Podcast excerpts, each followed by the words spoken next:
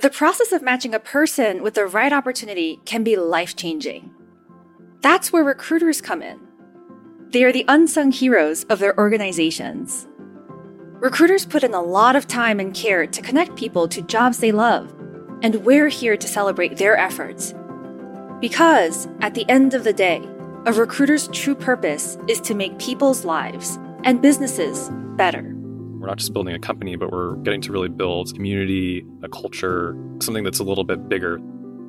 I'm Ariana Moon, Director of Talent Acquisition at Greenhouse, and this is What's Your Why? A new podcast from Greenhouse that highlights the ways in which recruiters unlock the potential of those around them. On What's Your Why, I'll be talking to talent acquisition professionals about how they got started.